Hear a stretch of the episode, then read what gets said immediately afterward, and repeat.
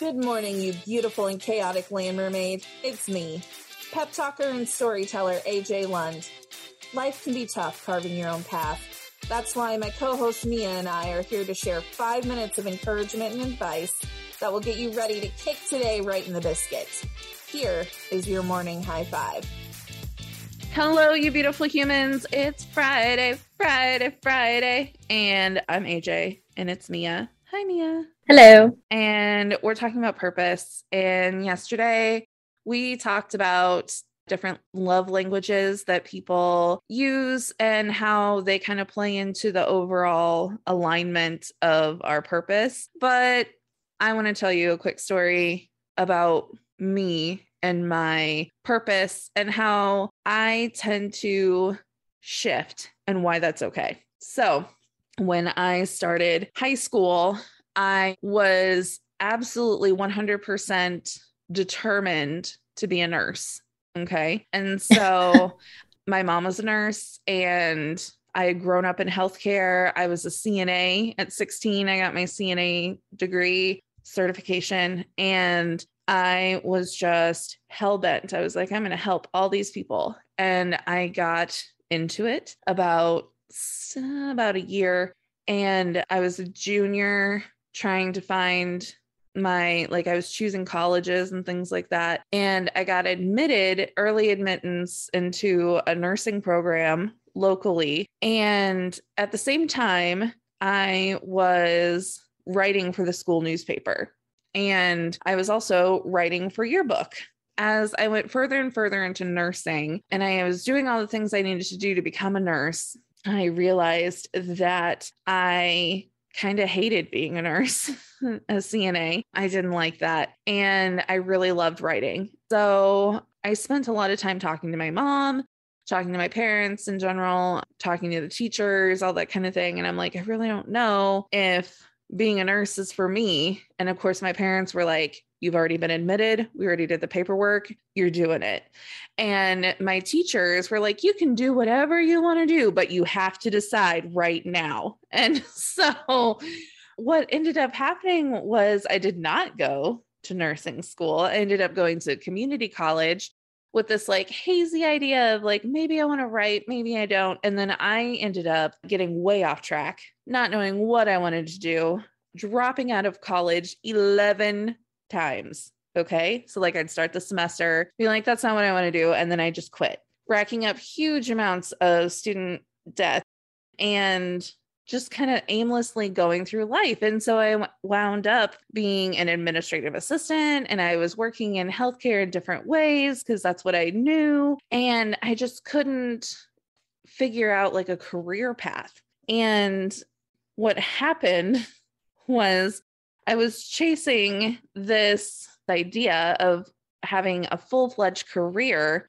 but the places that I really excelled were in individual tasks. So, managing filing, creating new systems, working to execute tasks for my bosses. And so, those kind of things were like godsends for my bosses and i just kept getting promoted into these higher and higher positions in administrative work because that was my zone of competence right? Yesterday we talked about zone of competence versus excellence and it took me literally 11 years to break out of that cycle of coming to college and it, essentially, it took me 11 years of letting go of what I thought a traditional career would be, and then to start focusing on the things that I really loved and the things that I was truly here to do, which was more of an internal journey as opposed to an external, what am I good at? What's going to make me money kind of thing. And so I think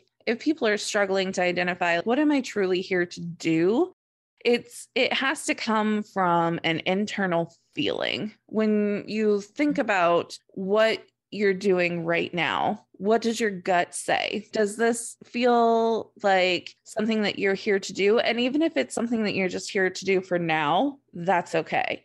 It's okay to change your purpose depending on what you know and where you're at as a person today I totally agree with you on that. And it's actually funny that you mentioned that because I went through an exact same situation. And I also was in nursing school and then I switched to hospitality management. And my mom even said to me, actually, when I was in college, she was like, why don't you do something with computers and tech? And I was like, no. And now look at me in podcasting. so I had the yeah. same thing. My purpose changed and I realized what made me happy. And it's working with people in the podcasting industry. I get to use my creativity. I like to do that. Well, and I think it's just our parents, their generation had different opportunities than we do today. And like, if you just keep going back generation by generation, I mean, there were people who, when they were 12 years old, they were taught by their parents how to do the job that they did not yeah. because they were particularly talented in that way, but just as like a form of succession planning. Right. If blacksmithing is what keeps your farm running, then you're going to teach your children how to keep the farm running, which means they're going to be blacksmiths. Like that's just exactly how you survive. And so, as our generations have progressed, now we have more and more opportunities to really embrace different careers and purposes to really kind of hone yeah. in on our individual strengths as opposed to just finding a means of survival. So, exactly. Yeah. My kid, he's 10 and he was like, do I have to go to college? And I was like, no, you don't have to go, but you need to figure out what you want to do. And then you create a path to get there. And sometimes that means traveling and learning. Sometimes that means going right. to a traditional college. Sometimes that means an apprenticeship. You just have to figure it right. out.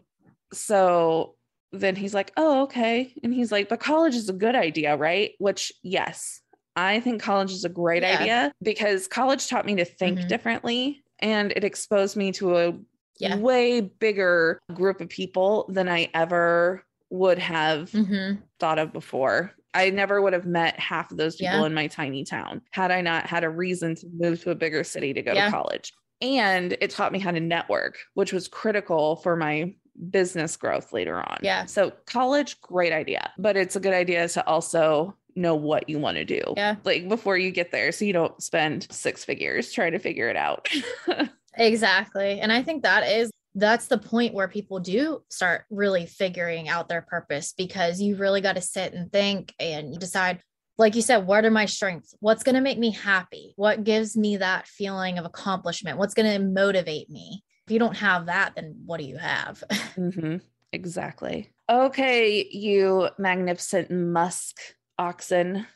It's Friday, like we said. I want you to take the weekend and figure out listen to your gut and figure out what it's telling you about your purpose. Let us know. Email us at team at mediamar.io and let us know how you're feeling about what you've heard so far on the podcast and how you feel about your purpose. And give Pat a call if you need some direction and need someone to chat it through with. So, subscribe, share this podcast with your friends. Otherwise, we will see you again on Monday. And don't forget to kick this day in the biscuit. We'll see you soon. Bye. Later, guys.